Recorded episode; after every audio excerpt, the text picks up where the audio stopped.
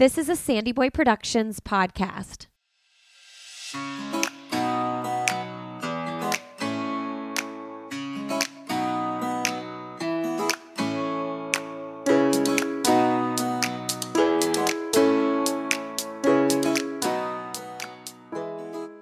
Hey, everybody, welcome to Why Is Everyone Yelling with Lindsay Hein. I'm your host, Lindsay. Thanks for being here today. Today we have Nancy and Elizabeth Jorgensen on the show. Nancy is the mother of 2016 Olympic triathlon champion Gwen Jorgensen, and Elizabeth is her sister.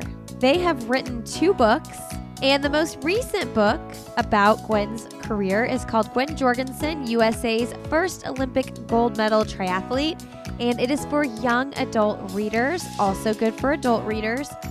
And their hope was to write a story of a female athlete who had big goals and went after them for young readers to get invested in that story.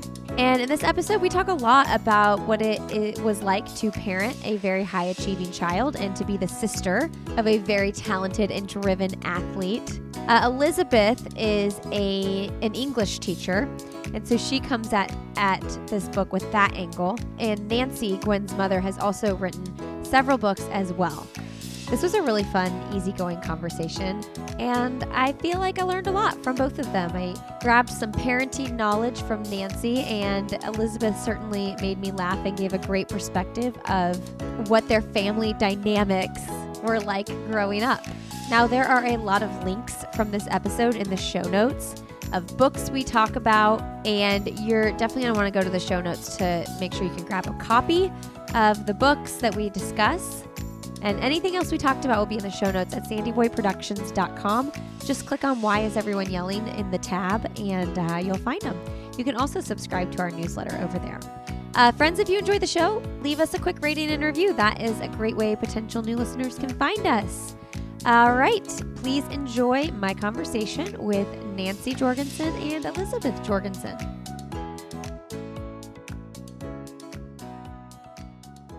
All right. Well, today on the podcast, we have Nancy and Elizabeth Jorgensen. Welcome to the show, ladies. Thanks for having us. We're happy to be here. Calling in from Wisconsin. We were just talking about the uh, 40 degree degree weather there and the 70 degree weather there here. Um, I'm a Midwest girl though, so I feel ya. It's a struggle. We are, uh, you know, we get peaks of sunshine, but I need more of that vitamin D right now they say that this is really unusual. It should be warmer and it just, we just can't break out of it. Okay, but it's interesting because I was just talking about this. Um, we have this, I have this platform called Relay where a bunch of us running creators get together and produce content. And we were just in our book club talking about how Wisconsin and Minnesota runners are like the toughest runners out there, like notoriously. Would you agree? You have to be. You have no other choice. I mean, I, I signed up for a trail series, and it's like some of the races are going to be snow covered, others of them are going to be warm. It's just like you have to adapt to whatever Wisconsin throws at you. Yeah. Um, okay, so so Nancy and Elizabeth, Gwen Jorgensen's mother and sister. Um, a long time ago, I think in 2018, I interviewed Gwen for my podcast for runners. I'll have another. And that was when she was like transitioning into, you know, she was uh, had just joined Bowerman, I believe. And uh, so, could you give us a little bit of background about your stories and why you chose to wrote, write a book about Gwen's story and kind of the family that surrounded raising and being around this athlete that became a gold medalist in 2016? That's a lot to cover. um, I know, I know. Just start small. Okay. We, um, you know, we never realized that we were raising an Olympian. We were just a regular Wisconsin family dealing with the cold weather, and um, Gwen was a swimmer. and maybe she was a swimmer because there's lots of indoor pools around, and you know, it's something you can do uh, 12 months out of the year. And she just she was obsessed with swimming. She'll tell you now probably a little too obsessed with it, but she just latched onto this sport. And so we supported her in it. And Elizabeth um, found other interests. She was a basketball player and did a little cross country. Um, and my husband and I just, you know, we just wanted to raise kids that were um, happy, successful. We emphasized sport as well as music and, of course, academics. And um, just, it was a long time past childhood when we had any inclination that we were going to have this Olympian. Mm. So maybe Elizabeth, you want to take over and continue about how the book happened and yeah um, so when Gwen started having all of this success in triathlon, mom and I are writers and we often partner together on projects. And so we thought, you know, there was a story there to be told. Like, how does somebody go from average Wisconsin girl to world and Olympic champion? Um, for, you know, not even knowing what triathlon was and then six years later winning the gold medal. And so we wrote really our family's story from the mother's perspective and the sister's perspective. That one's called Go Gwen Go. And after that one went out, um, Gwen really said, if you're going to do another project, I would like this project to be for middle grade or for younger people to inspire them to learn about themselves and how you can chase and follow big dreams and goals. And so we're like, yeah, like I, am a teacher. My mom was a teacher for many years. Like we love this idea. And so we worked, the three of us, to create our latest project, which is a book that we intended for middle grade readers, but we're hearing that so many adults are picking it up and they're reading it quickly and they're just like enjoying it and then they, they tell us like i didn't even know that this was intended for kids and so you know it, it, we're glad to hear that it has a wide appeal I'm super curious as a teacher and a writer, like how you choose to write things for certain age demographics. Like what makes it more elementary for these younger readers and how do you make it interesting enough then for the older readers? We really hadn't done much writing for kids or young adults. Um, at least for me, most of my writing had been targeted at adults. And so we did some research, you know, about what makes, what makes a, a book appropriate for younger kids. And it's, um, you know, it's not so much vocabulary. The advice was use big words. Kids have, kids have phones, you know, they could, they know how to look up a word. It's more in sentence structure and topics. You know, I mean, you, you know, some topics are just only appropriate for adults, but I, we, I think we, maybe not even intentionally but we we really didn't talk we tried not to talk down to kids we tried to give them all the mm. information and talk to them um, respect the reader and give them information that we thought would be useful and also interesting um, and use some of those big words and explain some um, more difficult concepts like in the book uh, you know there's a lot of technical triathlon information that people probably mm-hmm. don't know about the transition and even the cycling, how to clip in on a bike. And so we took some of that more technical information and put it into sidebars so that kids or adults could read the narrative. They could read the story of how this person got from, you know, average Wisconsin kid to Olympian. And then if they're interested in how do you transition from a wetsuit to a bicycle, um, they can go to that sidebar and read that information. I love that you mentioned like this was not something on your radar. Not just the book. I mean, I'm talking about like Gwen's career because I've t- I talk about this a lot on my podcast for parents about like not getting your kids like involved in single sports too young and and all this like research shows that like a well-developed athlete is is much better off doing multiple sports and there's this like pressure in our world today to single focus because like the recruitment from colleges and whatnot is like watching these club teams and you can only be on these club teams if you're spending six days a week and blah blah blah. So this is one of my favorite parts of the story of gwen's story is that it wasn't this like oh my gosh she's going to be an olympian someday. We're going to throw everything into this. There were like so many other multifaceted parts of her life. So can you talk about that as a mother? I think there's probably a lot of listeners who want their kids to excel and be like really good at whatever they do, but not to put all that pressure on them. I think part of it is just kind of the Wisconsin humble attitude. You know, we mm. just didn't, we didn't have those ambitions for our kids and, um, it, we just seriously we just wanted them to be good at school and to come out uh, you know, to go to college and come out with a good career and, and be happy with their lives. And I think if we had focused on one sport, it would have been the wrong sport because mm-hmm. she tapped out of swimming. She, she was a good swimmer in our town, um, and in our state, but she wasn't a state champion and she didn't get a scholarship to go to college if we had really emphasized swimming, it would have been the wrong sport. And then when she did transition to a new sport, it was running. And that also was not her forte. You know, if we'd put everything into track and field camps, it would have been the wrong one. It took years and years for her to figure out what her sport was and what she could really be successful at. And it wasn't the, the sport that was most obvious in the beginning. But Gwen wanted to be an Olympian. She, from the time she was little, she wanted to go to the Olympics to swim. And it was what mom was alluding to before. Like, Gwen was very focused on that. And she was borderline obsessed with that. And mom forced us to have balance in our mm. lives. She forced Gwen to, you know, play violin, to be in the Milwaukee Youth Symphony, and to, to balance all of her talents. And I think that that ultimately actually helped her become an Olympian in the end. Even though you might not think that along the way, she had been training physically, but also in these other capacities to excel at a really high level. I think that also it teaches you, like, obviously, when she was training to be an Olympic champion, like, you have to be pretty singularly focused on some things for periods of time. But when you rip something away from somebody because they're injured or whatever, if they don't have anything else to fall back on, like there's a lot of mental health things at play there. And so that's really, really good. Um, can you walk us through as a family, like what that looks like when you realize like the potential's there and like how you supported her, like physically, emotionally, and all that? I don't know that we ever realized it like at least I didn't in any singular moment.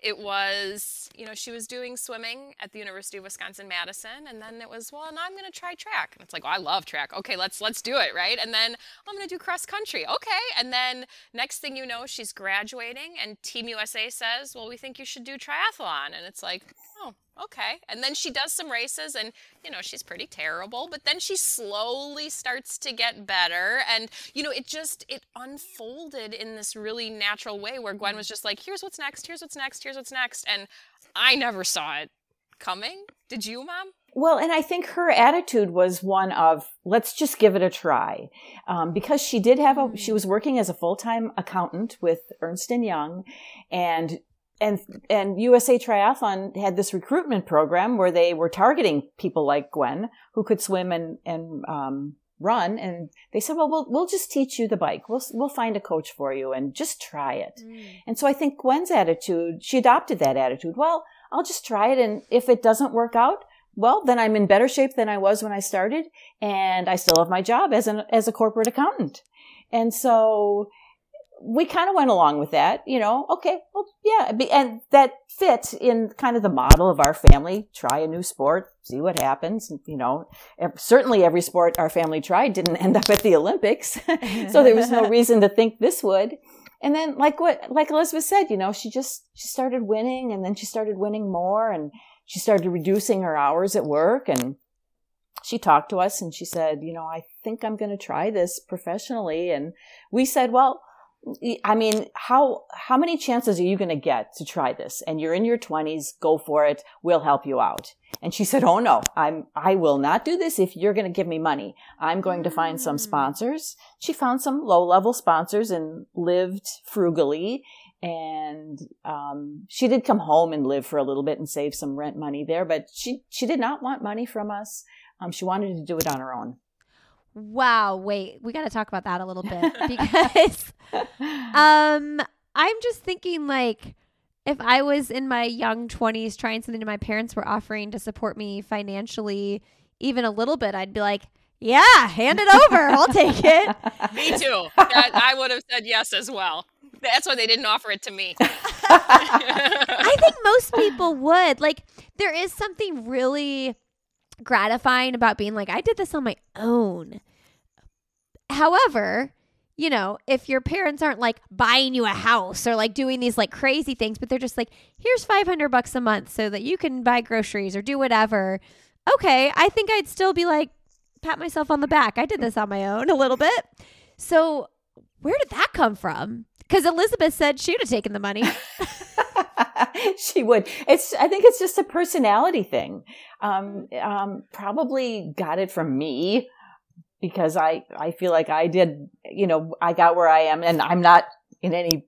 You know, we are not rich by any means, but um, you know, I worked hard and we saved our money and yeah, bought a house and bought a car on, on our own, and no parent ever gave me any of that. So I don't know. It's uh-huh just the way I she mean, Gwen's thinks. an accountant. If that, if that says something, right, about her mentality. And she's always been like that. Like she got a lot of gratification of setting goals and achieving those goals. And some of those goals were financial. Um, and she's also, she's just fiercely independent. I think that she just, she wants to do things on her terms.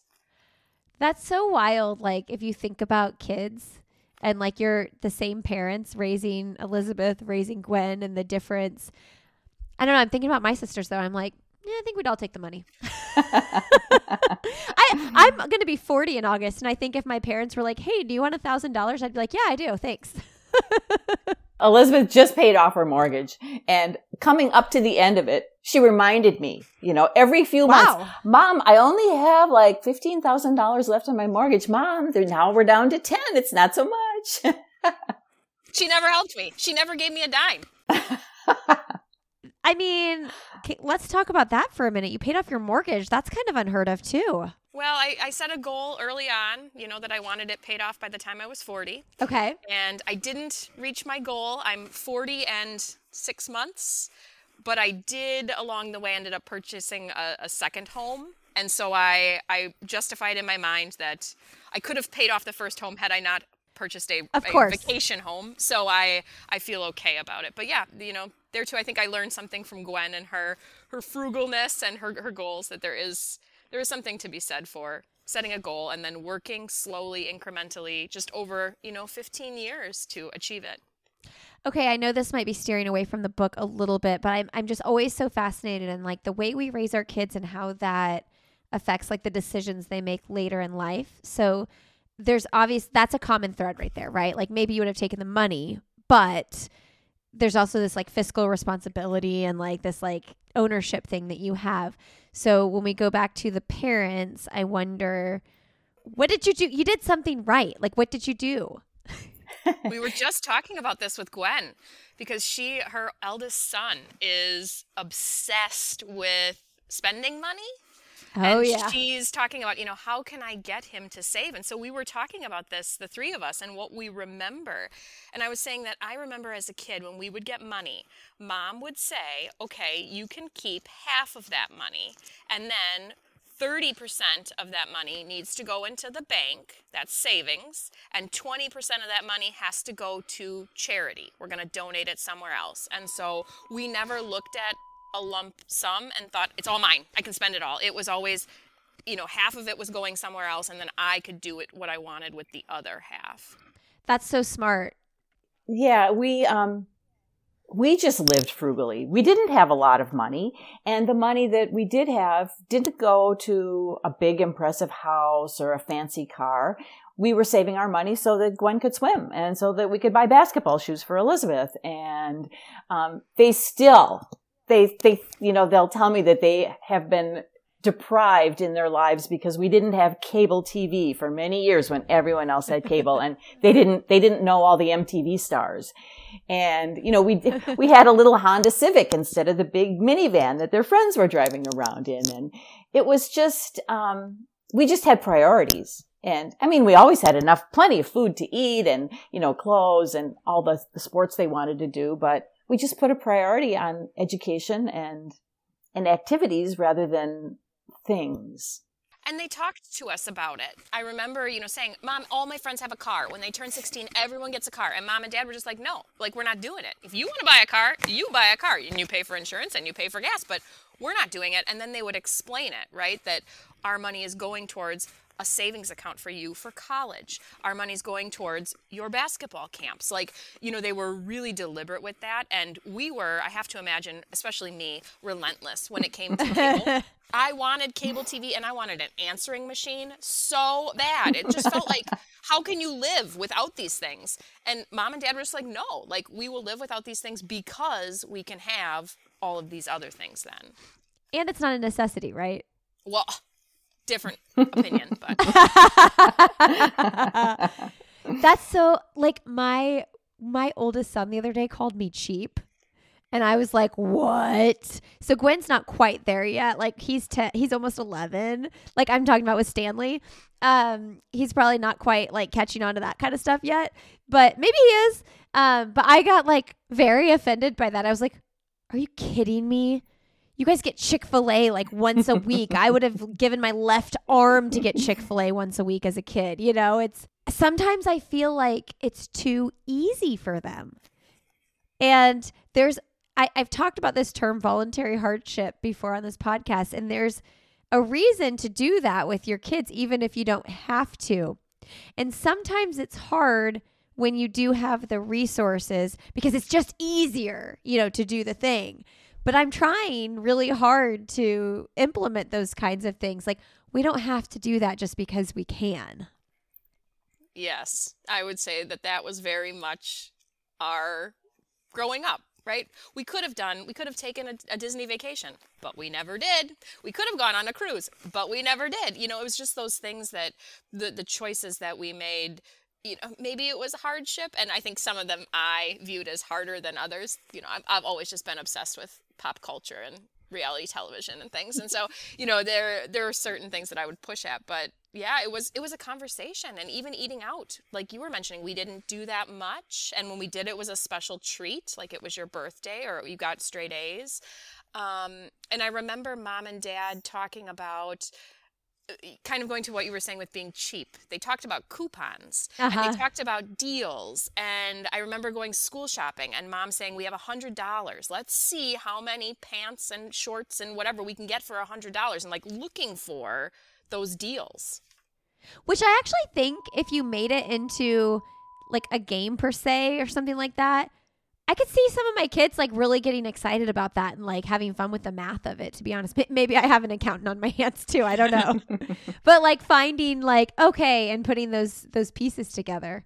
Um, well, let's get back to the book a little bit and um I'd love to talk about mindset you know gwen's mindset your mindset what and what is it like like watching someone you love like compete on the highest stage in the world Well, that's amazing. I love every minute of it. I want to go to every event that there is. I want to wear a crazy outfit. I want to get everyone in the stands to cheer with me. I, you know, I'm a sport fan, and so to have to be somebody's biggest fan who is your sister, I, I just relish it. I love it. It's I, I can't think of anything more fun.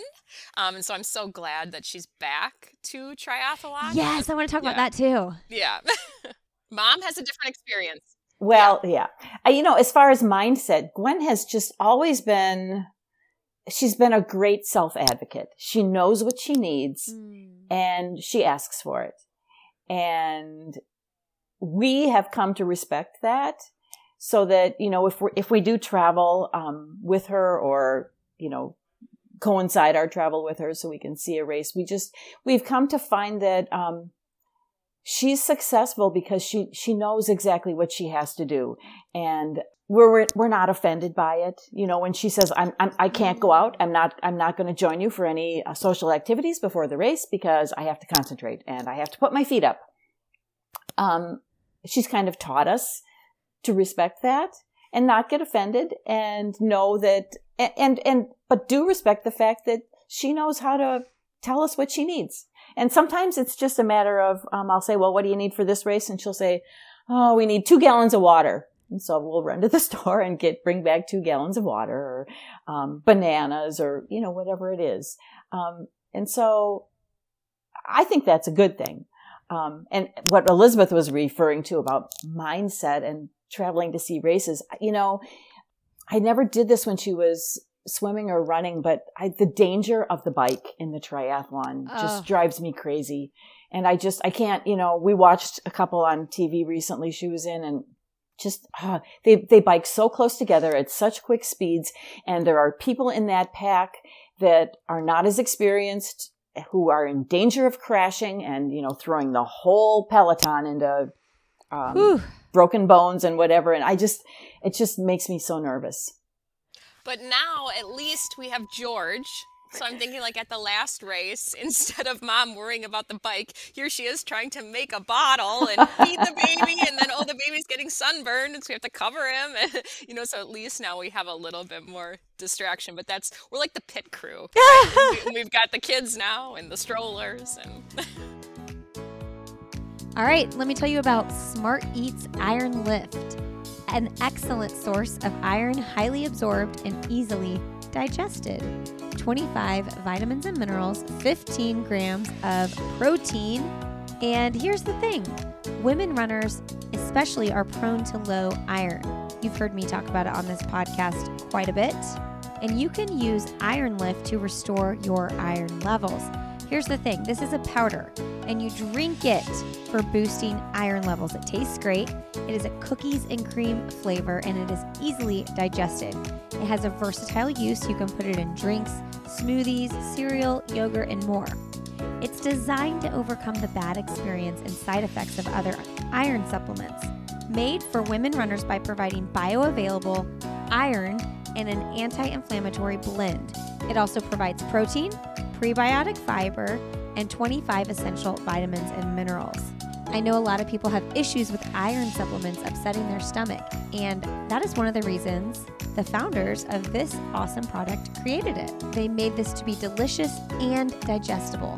So go to smarteatspantry.com and use the code RUNNER to save 25% off your order. That's smarteatspantry.com and the code RUNNER for 25% off your order. All right, back to the show. Talk about getting back into triathlon though. I just saw that. I'm like, it's probably got to be, a, and I can talk to Gwen about this too another time, but like, it's probably got to be pretty emotional to like try to go all in on something else and not quite work out the way you wanted it to work out, but now going back to that original love. Yeah, I think she's, you know, you, you try something and it works and it doesn't, and that's part of the process. And she really did give it a go and, you know, had Stanley in the midst of that and a surgery. And um, I'm, I'm excited to see what she can do. It's going to be a hard road to make the next Olympics in the triathlon. Um, but you know, no matter what happens, I think we'll be here cheering her on and just excited to see her put a big goal out there Yeah. and then not be afraid to change that goal and to not necessarily say I failed, but just I'm pivoting. I'm going to try something else. And there's an opportunity. This mixed team relay was not an opportunity in the Olympics when she was last doing this. And so that's really her focus um, going forward. And I feel we're kind of coming full circle. You know, we were talking earlier about trying things and not assuming you're going to go to the Olympics on them. And so that's kind of what happened with the, you know, the effort to do marathon and then track. You know, she tried it and didn't work out. Um, and so now she's going to try this. And she's on a, um, a confined time frame here, trying to get enough Mm. points to even get into the races. Um, and they just canceled and postponed a couple of World Cups. And so she's, um, yeah, I mean, it's not easy, but nothing along the way has been easy. Mm, so true. So with with the book for young readers, what do you, what is your hope? Like, you know, I, I want my kids to read. They're a little bit young for this one, but like, I want my kids to read books of. Okay, here's an example. I just read Boys in the Boat, which is obviously. Have you guys read that book? Uh, I don't think so. I- maybe. I don't know. We know about it. Yes. Okay. It's a rowing team and it's like a really inspiring story about people working really hard. Same same with Gwen. And as I read the book, I was like, okay, this is like obviously too advanced for my kids. Like it was like thick. It was hard for me to read. So I bought the young readers version and if I could get my oldest to read a book, he would this would be a good fit. But um, my point is, is that like I oh, I want my boys to read books about people working hard and like seeing sometimes seeing really great results, sometimes maybe not seeing their greatest results, but like that that effort and the time put in is not for naught and that it means something. And so like an, an inspiration book. That's what I'm trying to say. So what is your hope? Like when a little girl or a little boy reads this book like what do you want them to feel? When we were doing research um, for our book we found that there were not a lot of middle grade or young adult books available about female sports heroes and so I think that that's one of our hopes is that if, if a, a, kid is looking for a book about a female athlete, there's at least one out there that we can, you know, add to their, their choices. Um, and then I think, you know, as an English teacher, my hope is that a kid picks it up and they enjoy reading, that yeah. they see some of themselves in it, that they can connect with it.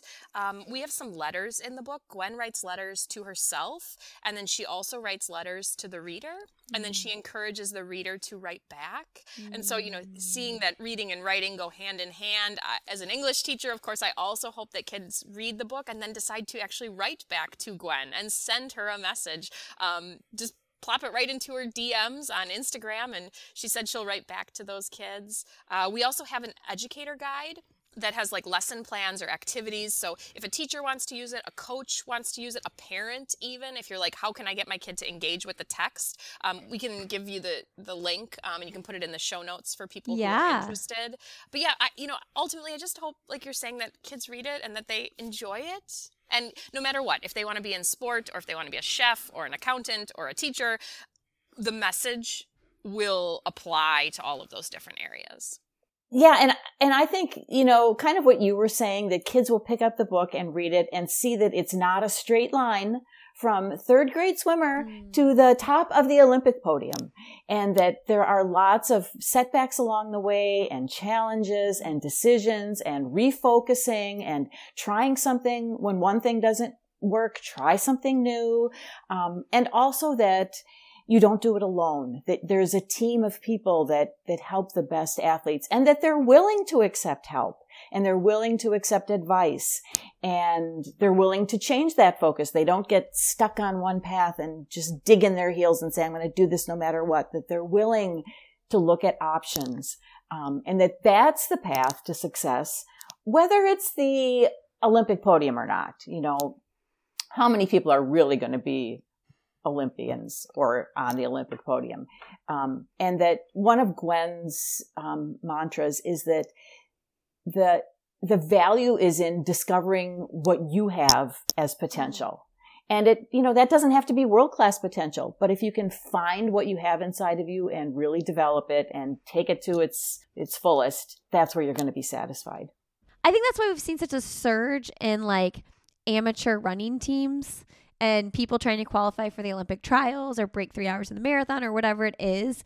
Because like we all know that we're not going to be that caliber that like we're not going to be that high of an athlete but if we can just like work really hard for something and see it, like what it is when we when we wring the most out of ourselves um so that's why you see all these like adults competing like high school kids in marathons because it's exciting to see what you can get out of yourself and also working like you're mentioning with a team. You can't do alone what you can do with a run group with a coach with a team of people around you saying here's how i fuel. Here's you know like all of those things are so important. I mean even my husband who's a golfer and he's he had some he had some surgery which left him with a brace on his leg and he could just give up but he's going to go out there and see what can i do now? Even though i've kind of working with this little handicap you know and he's got his golf buddies that um that go with him and they know they're never going to be on the PGA, but he's very invested in what his score is and how to improve his putt.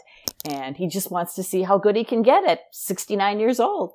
And he got a coach to work oh, on his strength that. and his mobility and his, you know like agility all of those things and saw improvement just you know working with this coach who you know made him grab some dumbbells and walk up and down the stairs a million times That's so awesome. He's affording that coach because you didn't have MTV. That's right. And we are also traveling to see triathlons to our daughter who's an Olympian because we saved our money early on. no cable. I love it. And we even pay for Elizabeth's room sometimes when she goes with us. that is true. That is true. And I, she doesn't I, deny the offer. That's right. Mom and, and Dad, I, I would buy not. me dinner too. I'll take it. That's what I was going to say earlier too. Yeah, I was like, yeah, if we go out to dinner with my parents, and they offer to pay. I'm like, okay, great. That yep. sounds good. Thank you. I pay every once in a while, uh, enough where they, you know, they can remember I did it sometime.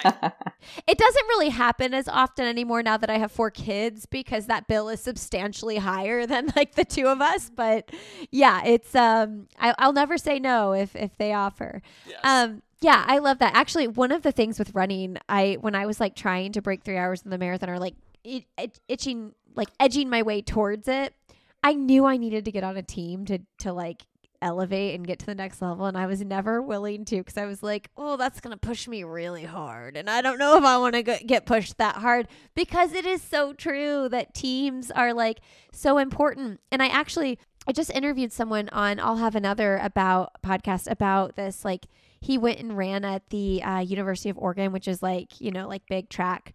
And, um, but he wasn't good enough to be on the team. So he joined the club team. And I'm like, why aren't more kids doing that? Like you, you glamorize D1. And so if you want to go to D1, but you can't compete D1, like get on the club team. Like instead of ripping yourself from these athletics that you've been doing your entire childhood. Yeah, I mean, I I did that. I went to Marquette, a Division One college, and I could not play on any of their teams and so i did you know i did the rec sports um, i did intramurals you know I, I took the classes that they offered at the gym and then continued doing that into my adulthood and now have a trainer and i i also don't have a run team but i signing up for this series i think is at least the first step right putting me out there into the trail running community. Yeah what are you doing it's a 10K series. Um, you do all of these trails in sort of southeastern Wisconsin, and I have a goal to place in my age group. And nice. so, we'll, yep, we'll see how I do with my goal, and then I'll, you know, set another one and keep working at it. How does that make you feel? Like, do you feel like setting that goal, like, puts some more substance behind doing the series? And on days where I don't want to, like I just had a speed workout on mm. on the mm. treadmill that my coach gave me, and I did not want to do it. And I thought, if I don't do this, when I get out there, I'm not going to be able to compete with these other ladies in the same way. And so I think it holds me accountable, and it just it forces me to feel some pain that that maybe I don't want to feel. Do you talk to Gwen at all about like mindset and how to work through that? Yeah, well, yes. And she also, her pain tolerance is higher than mine, and she's willing to go there. Um, and I, I'm working on it, but I still have not embraced the hurt, embraced the suffer. I think she gets some some pleasure, some weird enjoyment out of that pain that you feel when you push your body to that level. And I, I'm, I'm not there. Well, sometimes I wonder when I'm like am doing that though. Like when Gwen or someone like is doing that, they're thinking, okay, like an Olympic medal might be on the line. When I'm doing it, I'm like, what are you doing? You don't have to do this right now. But I know the satisfaction later is worth it. But sometimes it's hard to talk yourself into it because your job isn't on the line.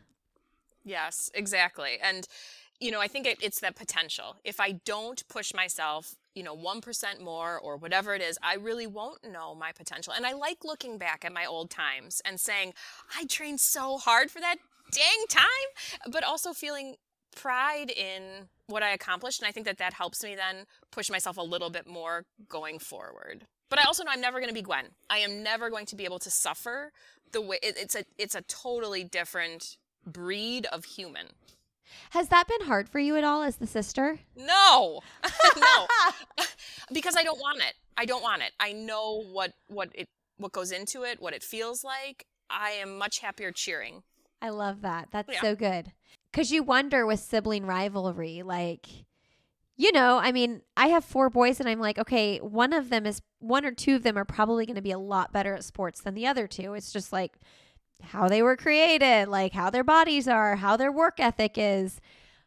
will there be like jealousy or whatever if we're like always going to so and so's meets and things like that? Did you ever worry about that or think about that, Nancy? And I know Elizabeth, you did sports too. Mm-hmm.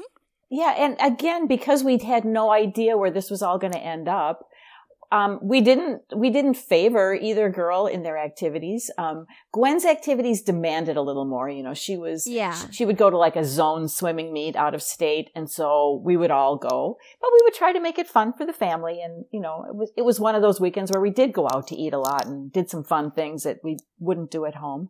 But we went to every one of Elizabeth's um, basketball games and orchestra concerts and track meets, and if both girls had something on the same night, then one of us went one place and the other one went the other, and um, you know, I, we just we just supported both of them.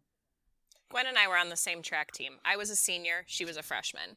And our track coach knew that Gwen was going to surpass me as a freshman, like Ah. right away. And he was really cognizant of that and had some conversations with me to just kind of make sure that I was okay with it, Mm. but also make sure that I knew that I had a role. And although my role wasn't scoring points at the varsity meet like Gwen's role was, that my role was equally as important. Um, and he also knew that I loved things like cheering and outfits and signs. And so, you know, just like fostering that and making me feel like that's okay and that that's that's important too. Well, How lucky. Yeah.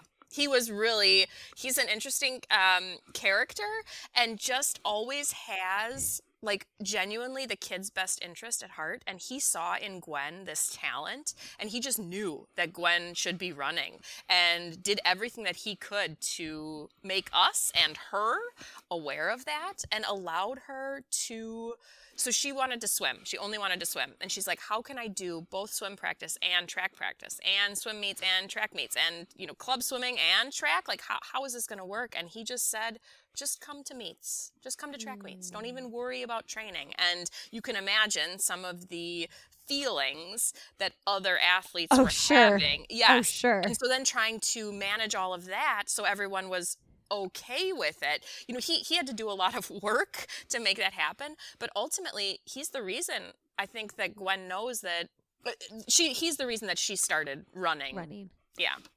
Oh, is he still alive? Oh yeah, Mm-hmm. we see Oh. him. He comes over. He just came over to the house the other day, and we gave him some Gwen memorabilia. What was that for, Mom? Um, he well, he had done some online teaching, and then he was going back into the classroom, and he wanted some posters or something from you know just to decorate his room, and so we gave him some memorabilia from from Gwen, and I'm sure he told all of his students, you know, about his role and her success. Um, but yeah, he he really was um, instrumental in in in all of what you just said. He's a good guy. When I think about those coaches now who even put pressure on athletes to focus on just this sport and you have to make every single practice and you have to make every single meet and not maybe seeing the bigger picture that there's a talent there that that should be developed, that should be encouraged and how can we make that work for this girl who's obsessed with swimming? Yeah. who only wants like uh, like let's just it's going to be better for the team it's going to be better for the school it's going to be better for gwen like and then just finding a creative way to make everyone on the same team to get everyone on board with that Right, because I think he saw that if Gwen was on the relay, three other girls were going to go to state. Yeah. You know, and and so it, it really did benefit everybody. But in the moment, I you could see that some of those girls did not understand why she was on the relay and they weren't. some resentment there probably. Yeah. And that that swimming practice, like she's working just as hard as she would have been at the track practice. It kind of tr- it kind of translates pretty well, especially when you're so young, you know. And uh, but yeah, the reason why gwen stayed so healthy we think is Oh, because sure. of all of the swim right it wasn't pounding on pavement it was swim laps I'm telling you what, the the strongest I've ever been is when I trained for that dang triathlon. Yeah. Because you're doing all these other things and you're not just like pounding, pounding, pounding. It's just a huge time commitment. Yes 'Cause it's so easy. right? to just like throw on your shoes and do your hour running, like to get to a pool, to load up all your bike gear and find a route. And like, there is some simplicity in running for sure. definitely Um, okay, so where can people find the book? You've got the shtick, Elizabeth. Say the whole thing. Oh, okay. Sure. The book is available everywhere books are sold. We, of course, would want to encourage people to patronize their local um, independent bookstores. We can give you a link for your show notes that will um, send people to Books and Company. It's a local bookseller in our community that actually is offering signed copies of the Oh, book, cool. no extra charge. So you can support a local business and get a signed copy of the book if you want.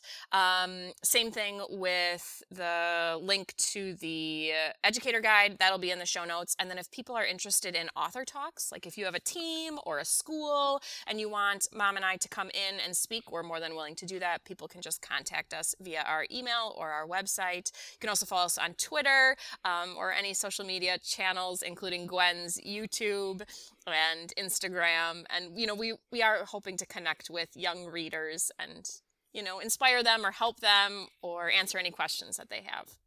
Yeah, I was gonna say, are you talking to like coaches and stuff like that, and getting it in the hands of of coaches to distribute to their teams? Yeah, we're talking to everyone librarians, teachers, other authors, sport teams. You know, we're just trying to get the word out that the book is available if people are interested. I love it. I can imagine being like a 17 year old kid and this being a really good book for that. Yeah, we hope so. Um, okay, well, we always wrap up with into podcast questions.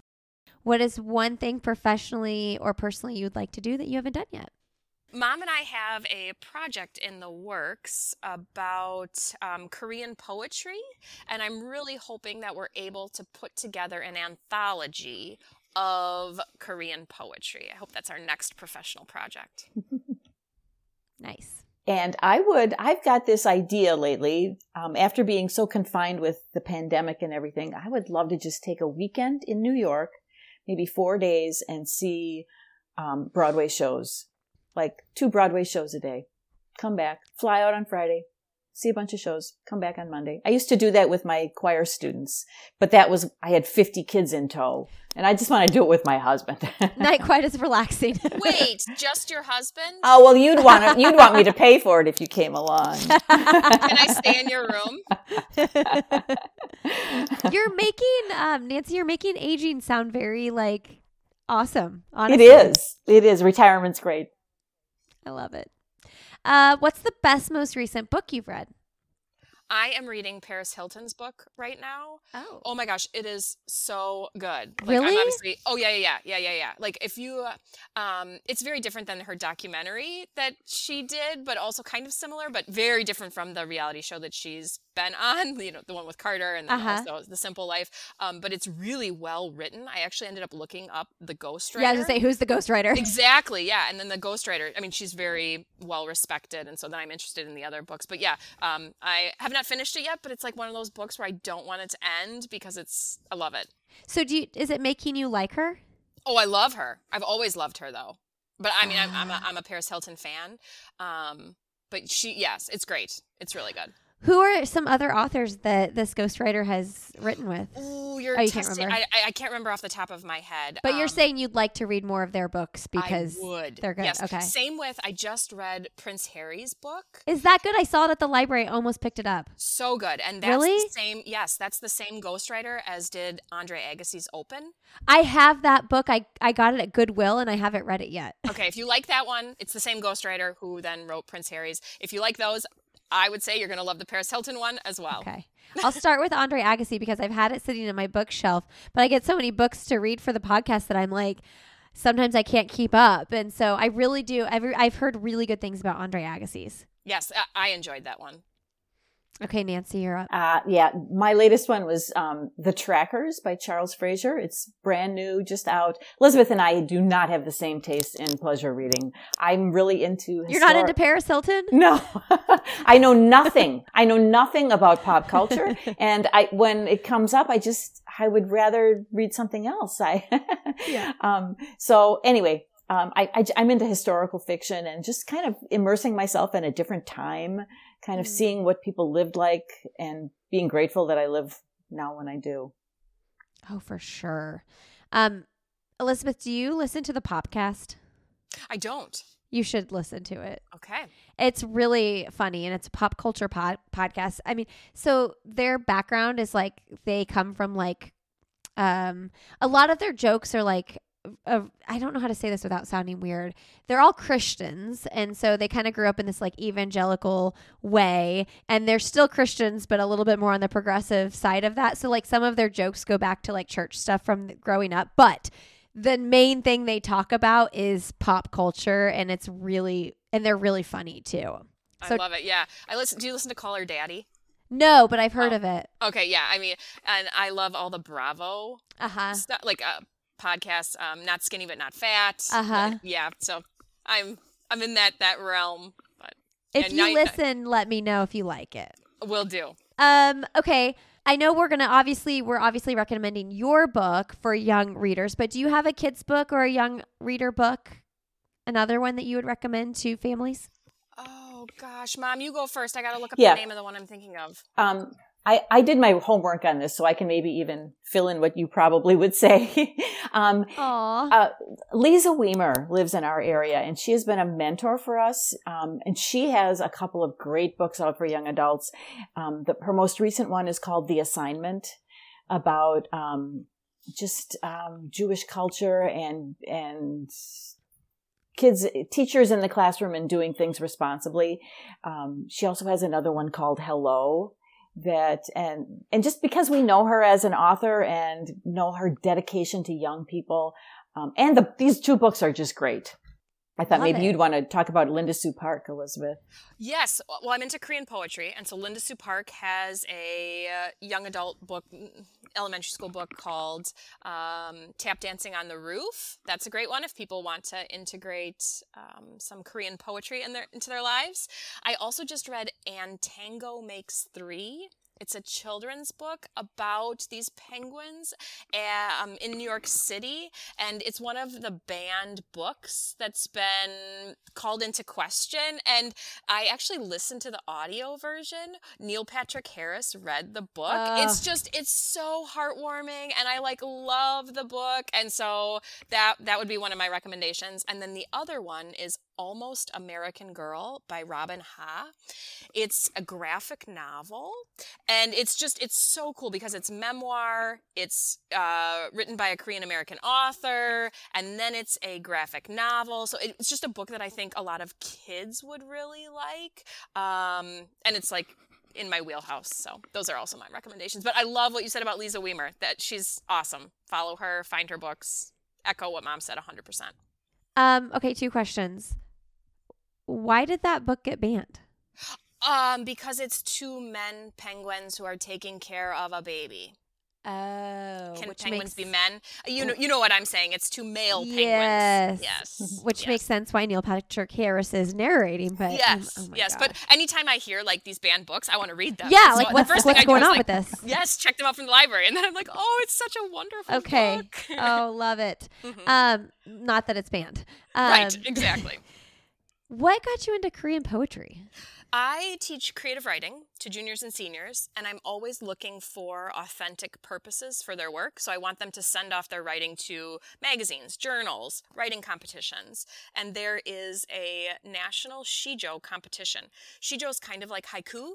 Um, so it's a three line poetic form that can be written in any language. And so I stumbled upon this poetry competition for Sijo, and I shared it with my students, and they started to have success with it. And then I fell in love with it, and then I started presenting on it, writing in the form. I pulled mom in. Now she helps uh, share the good word about Sijo. Um, so yeah, it's that kind of like with Gwen and triathlon, it just snowballed very slowly, and I never knew my whole life. I've been preparing to teach people about Sijo, but turns out I have been. oh, that's so awesome do you have a trip or somewhere you've explored with the family that you would recommend checking out? I think so. I was talking about my vacation home. It's in Minocqua, Wisconsin. Okay. And it's up north, and there's some really nice trails and nature places to explore and be on your bike or trail run. Um, it's also kind of near where Gwen got married, which is in Cable, Wisconsin, which up there, um, we've also taken some trips, which is really good for biking. The Birkebeiner's up there. And so I, I would say northern Wisconsin for the win. Nice. and, you know, um, Gwen just had this triathlon in St. Charles, Missouri. And so we decided to all go down there. And what we ended up doing was we had this multi generational nine person entourage that went to St. Charles. Um, Elizabeth and her, her partner and Gwen and her whole family and my husband and me and my husband's sister. So there were nine of us. And just the experience of, we rented a, a VRBO and ate all of our meals in. We cooked all of our meals um, because you know we Gwen had a five year old and the six month old, so we it was like accommodating everyone from brand newborn to seventy. Um, nice. And we we found these and the the um, the rental house was the music house, and so every room was themed. There was the Beatles room and the Madonna room and um, the Elvis room, and instruments on the wall that the kids could take down and play.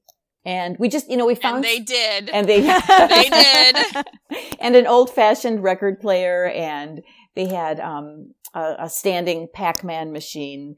And so, I guess what I'm saying is, you know, you can do family vacations with these big groups, and it wasn't really expensive, and it wasn't. We found low stress activities that were we didn't have to schedule in. You know, we we just went to this um, uh, fast lane classic cars which was a three three showroom classic car place where they refurbish cars and sell them. It's one of the biggest in the country, but totally free and no reservations. You just go in and Stanley loved the cars and Aww. and so did so did the rest of us. Um, so I guess you know it's not a destination as much as an idea for an experience that that you can do, um, and it doesn't have to be miserable. you know, we really had a lot of fun. And the rental is always fun to be together, and you know the cooking you know mom did a lot of it without a cutting board and the you know like having the backyard space stanley could take out his little remote control car and we had a place where you know we were all together but you weren't confined like in a hotel just the idea of having a whole house together um, it was it was very fun i love the non-scheduled too because I feel like my sister in laws, if they go on vacation, they always have like this agenda. And I'm like, I'm sorry, but like if one of my kids is falling apart, like I don't want to be like, we have to do this. Like everything's going to fall apart if we don't do this. So I love the unscheduledness of that because sometimes it's good to have something planned, but you know. Right. We had some ideas, some options. Right. Yes. And we found a way to sort of discover the things that were special to that city um, without like having to, you know, they're known for barbecue. And so, I mean, we just really yeah. wanted a bunch of barbecued pork and ribs. And, um, instead of dragging nine people to a restaurant, um, we just, we, we ordered like two pounds of barbecue and two pounds of pulled pork and two pounds of this and that and brought it in and did, you know, the sides on our own. And so we got, the, we got a flavor of St. Charles without having the stress of, of all that and walked a lot, right? Mm-hmm. So we just all got together and pushed the stroller down Main Street, um, did some running. They had like a trail that went right along the river near the house, and just making, I don't know, it was, it was a very fun trip. That's awesome. Um, let's see. What is your last message to leave with our audience? I know it's a big one. It is a big one. I don't know. I'm going to say go, Gwen, go. Follow her, uh, cheer her on. Hopefully, you can join me in being her biggest fan. Hmm. And I'm just going to say, you know, whether you're a kid reading the book or an adult, um, we all have potential that is untapped. You know, there's all these things we can discover about ourselves. And um, I'm enjoying doing that in my retirement. And, but, you know, so I, I just think no matter what age you are, find something that you haven't fully explored and explore it. Thank you, ladies. Thank you so much. Thank you. All right, friends, thanks so much for being here. Thank you, Nancy and Elizabeth, for joining us today. Make sure you check out those show notes, sandyboyproductions.com, to grab everything we talked about over there and sign up for our newsletter that goes out every week that just emails you the show notes so you don't have to go digging for what we talked about. I would love to connect with you all on social media. I am Lindsey Hein626 on Instagram. This podcast is also on Instagram. Why is everyone yelling? I'm on Twitter at Lindsey Hein. And uh, feel free to shoot me an email anytime, lindsay at sandyboyproductions.com. Thanks for being here, and we'll see you next week on Why is Everyone Yelling?